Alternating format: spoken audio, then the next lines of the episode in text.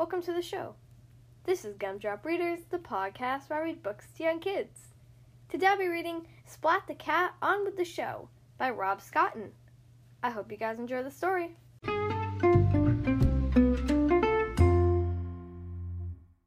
Okay, here we are on page one.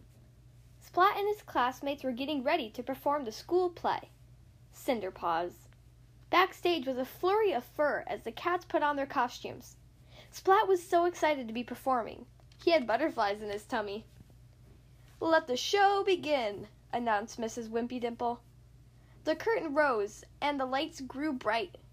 Kitten, dressed as Cinderpaws, was busy sweeping the floor. Poor Cinderpaws!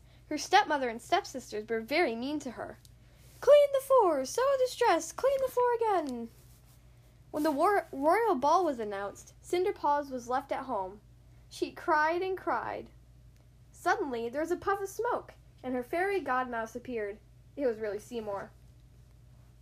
The fairy godmouse magically changed Cinderpaw's rags into a beautiful dress.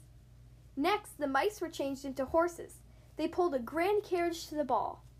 Backstage, Spike was changing too. There was a big problem. Spike was about to make his grand entrance as pa-, Paw Prince Charming, but he had stage fright. I can't go on. I'm not feeling well. I've got a bad case of the spots, wailed Spike. He pointed at some purple spots on his face. Oh dear, said Mrs. Wimpy Dimple. What will we do? Suddenly, Kitten had an idea. What about Splat? He could play Spike's role. Splat's tail wiggled with worry. He wasn't sure he could do it. Splat looked at Kitten, smiling at him.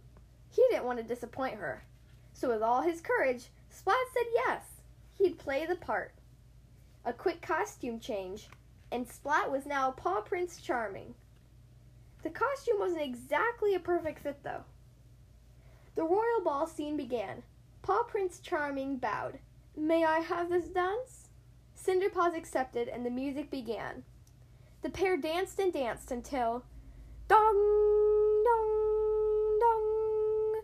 The clock stress, struck midnight, and Cinderpaws had to run away.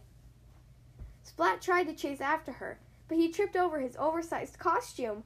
He smashed into a plank the clock, and he grabbed the curtain and ripped it down. Then everything went tumbling splat. The crowd gasped. It was a complete mess. Splat was really worried. Mrs. Wimpy Dimple is going to be so mad at me.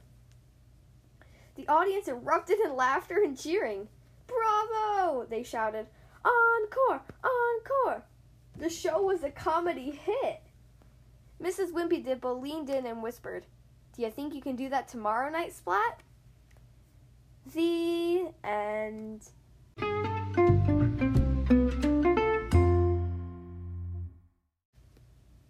Well, that was Splat the Cat On with the Show by Rob Scotton. I hope you guys enjoyed that story. Okay, guys, I need your help. I'm running out of books to read. So if you have a favorite story that you would love to hear on the podcast, make sure to send it to me. The email you can send your request to is gumdropreaders at gmail.com. Again, the request email is gumdropreaders at gmail.com. Thank you guys so much for listening to today's episode, and I'll see you next time.